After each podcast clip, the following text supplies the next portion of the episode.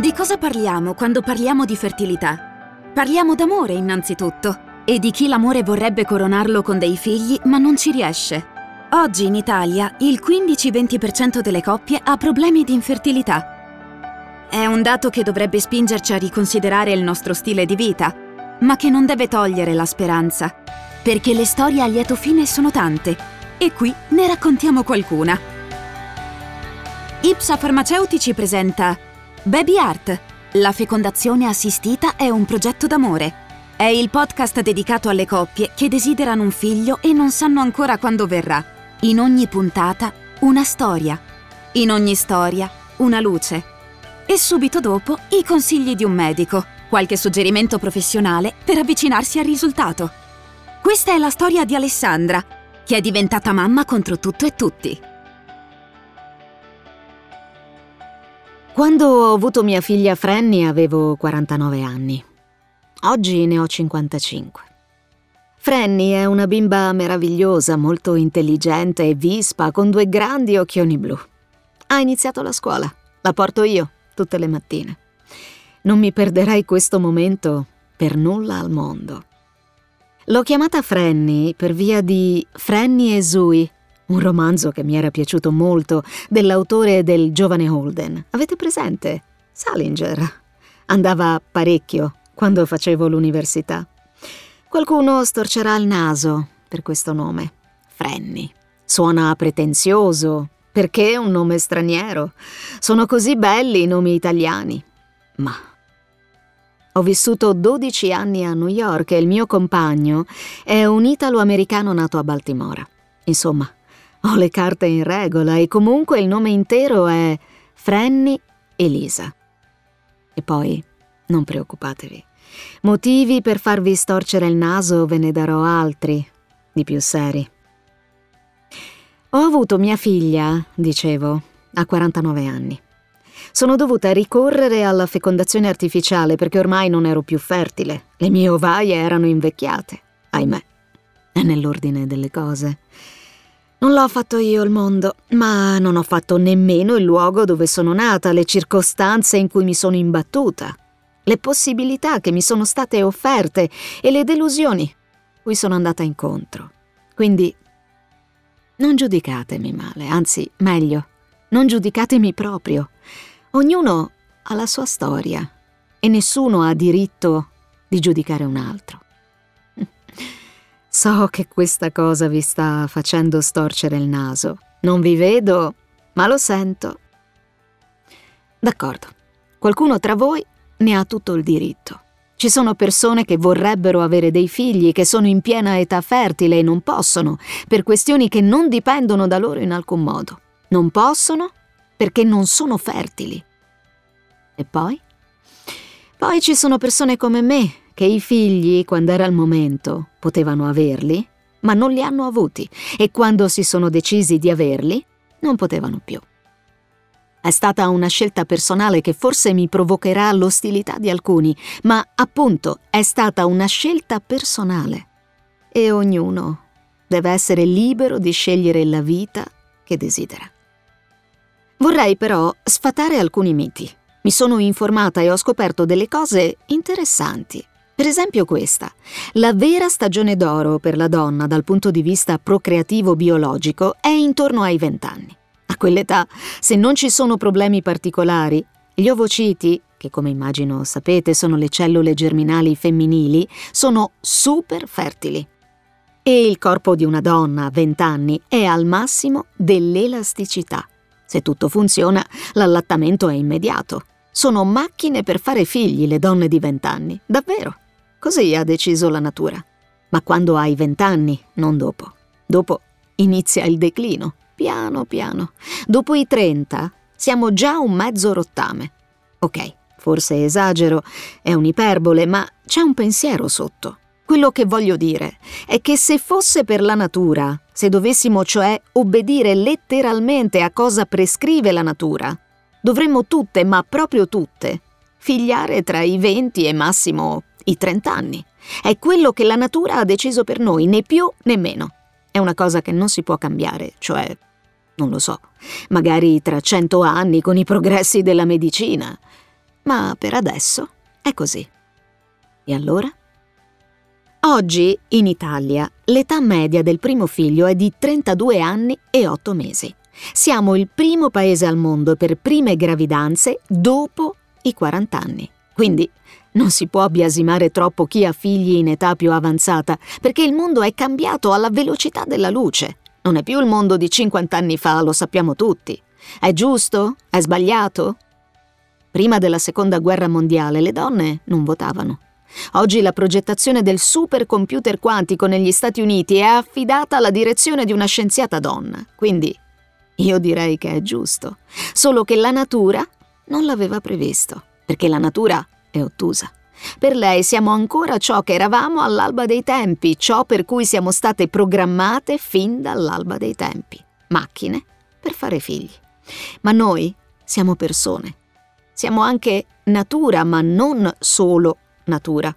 Non possiamo farci determinare totalmente da essa e questo vale tanto per chi può avere figli ma decide di rimandare o addirittura sceglie di non averne perché non vuole e vale anche per chi i figli li desidera intensamente ma la natura non gli ha concesso il dono di averli. Quando sento di questi casi, di coppie che desiderano un figlio ma non riescono ad averlo per questioni di infertilità di uno dei due, mi viene lo scoramento. E penso che aveva ragione Giacomo Leopardi quando diceva che la natura sa essere matrigna. Nessuno deve farsi dominare totalmente da ciò che la natura ha deciso per lui. Io credo sia questo che ci accomuna tutte, donne fertili e non, madri giovani e non. Dopo essermi laureata in lingue, ho trovato quasi immediatamente lavoro in una grossa multinazionale francese. Stavo con un ragazzo allora e avevamo deciso di sposarci. Non era mia intenzione avere figli subito, era una cosa che da una parte mi spaventava, dall'altra mi avrebbe ostacolata proprio mentre ero agli inizi di una carriera che mi interessava. Anche Niki non li voleva. Non era una chiusura totale, però avevo 23 anni, volevo solo aspettare ancora un po', e così Niki. Il tempo di orientarsi con la nuova vita. Li avremmo avuti più avanti, verso i 30 anni, a un'età che, come ho spiegato prima, è ancora sotto quella della media nazionale. Nikki aveva iniziato da poco in uno studio legale molto importante, almeno per la nostra realtà di medio-grande città italiana di provincia. A me avevano offerto il trasferimento nella sede centrale dell'azienda a Parigi. Sarebbe stato un bello scatto di carriera, ma non ci pensavo proprio. Avrei lasciato Nicky da solo e il nostro matrimonio non avrebbe avuto alcun senso. Per fortuna, ci pensò lui a risolvere ogni possibile conflitto di interessi tra amore e carriera. Una settimana prima di presentarci all'altare, mi telefona nel cuore della notte. Ero a casa dei miei per passare un weekend insieme prima di abbandonarli per sempre. Mi telefona e mi comunica che non se la sente più. Sembrava ubriaco, farfugliava. Il giorno dopo, da sobrio, mi ha confermato tutto.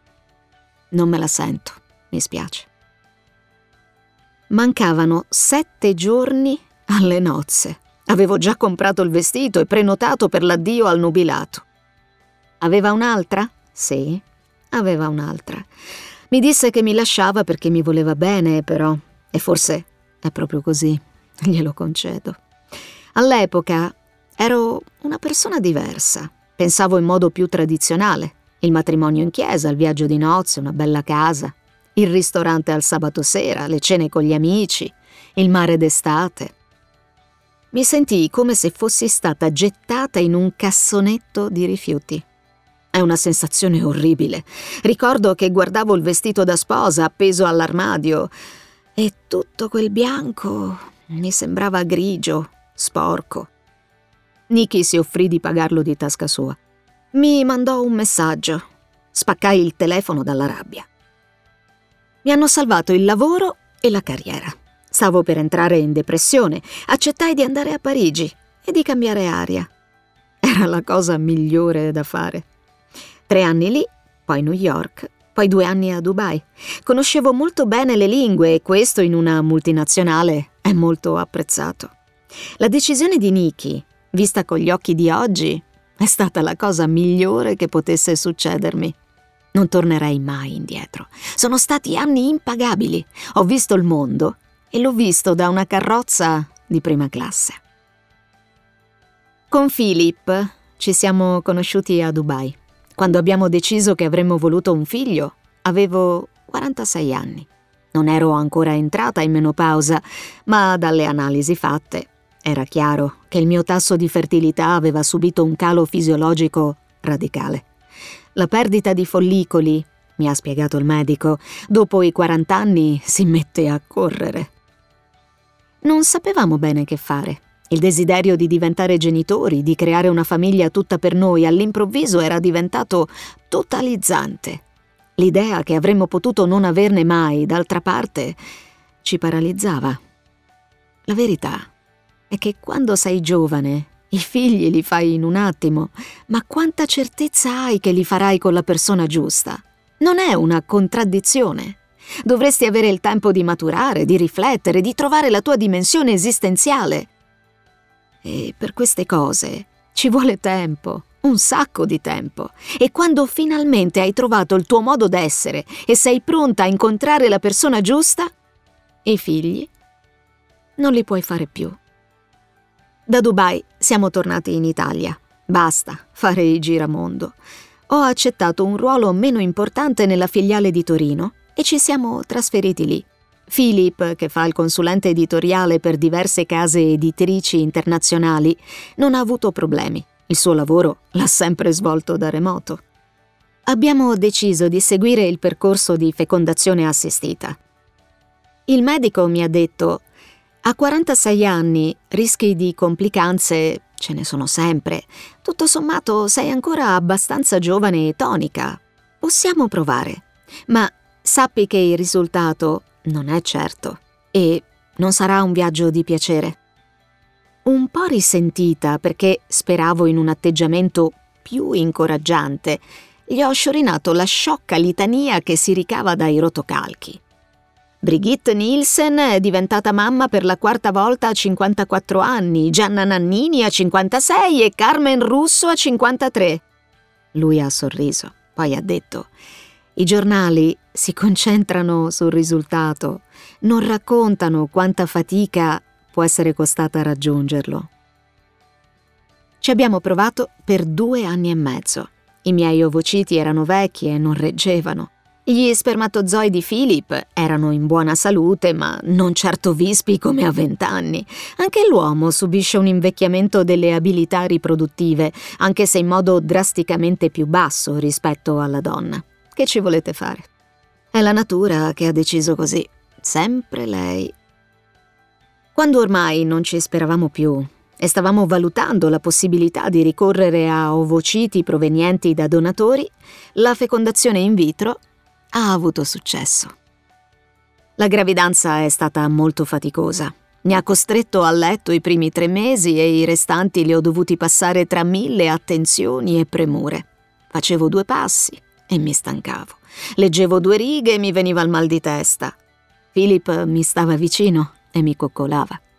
È stato faticoso, ma anche bellissimo. Non mi sono mai sentita così in sintonia con una persona.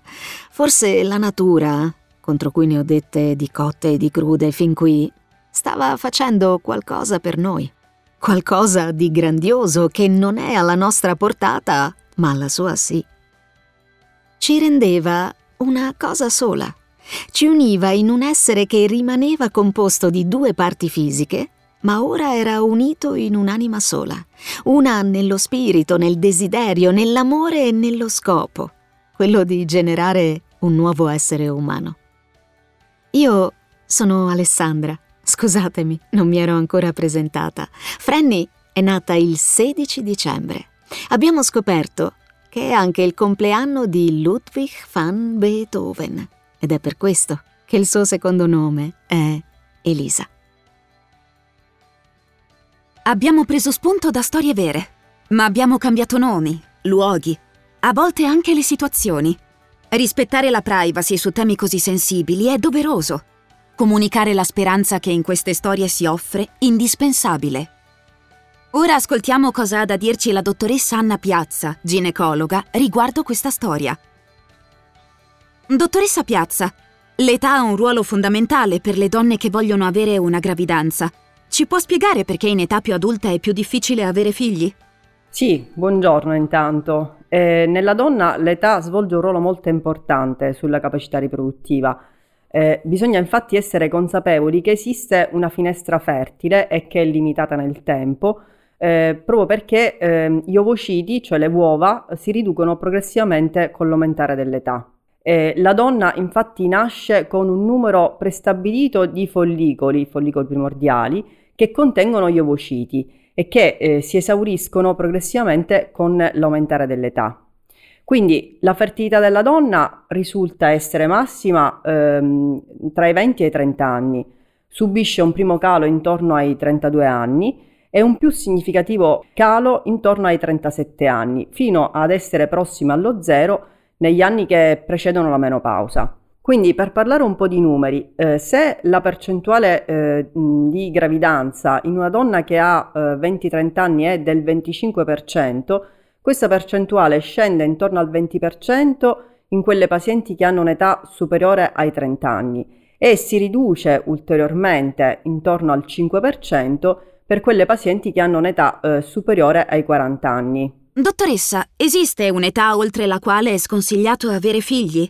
Allora, il mio consiglio è eh, sicuramente quello di eh, non aspettare troppo tempo, quindi eh, una gravidanza in età avanzata ehm, si associa sempre più spesso a eh, possibili complicazioni. Ehm, cresce in maniera più o meno significativa il rischio di eh, patologie legate alla placenta, eh, cresce eh, il rischio di eh, un parto pretermine e quindi eh, in maniera significativa il rischio di effettuare un taglio cesareo. E, e, poi ovviamente aumenta il rischio di andare incontro a patologie quali eh, un aumento della pressione in gravidanza o lo, mm, sviluppare un diabete in gravidanza. Quindi eh, è importante cercare di essere, di non perdere troppo tempo.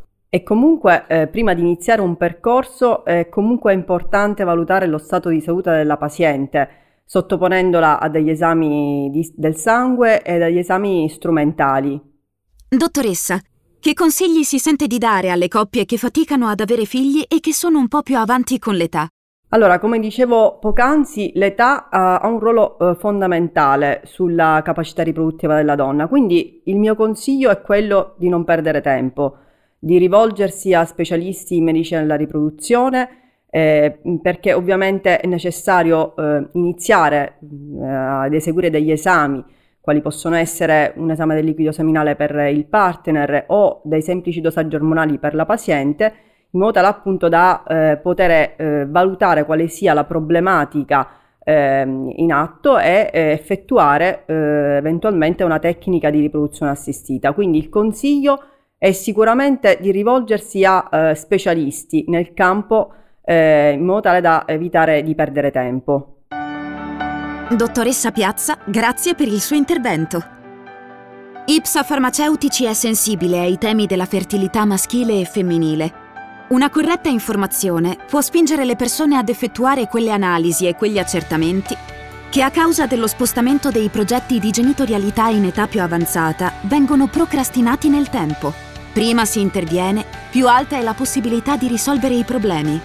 Ascoltate le altre puntate. C'è molto da scoprire e da sapere. Questo podcast è offerto da Ipsa Farmaceutici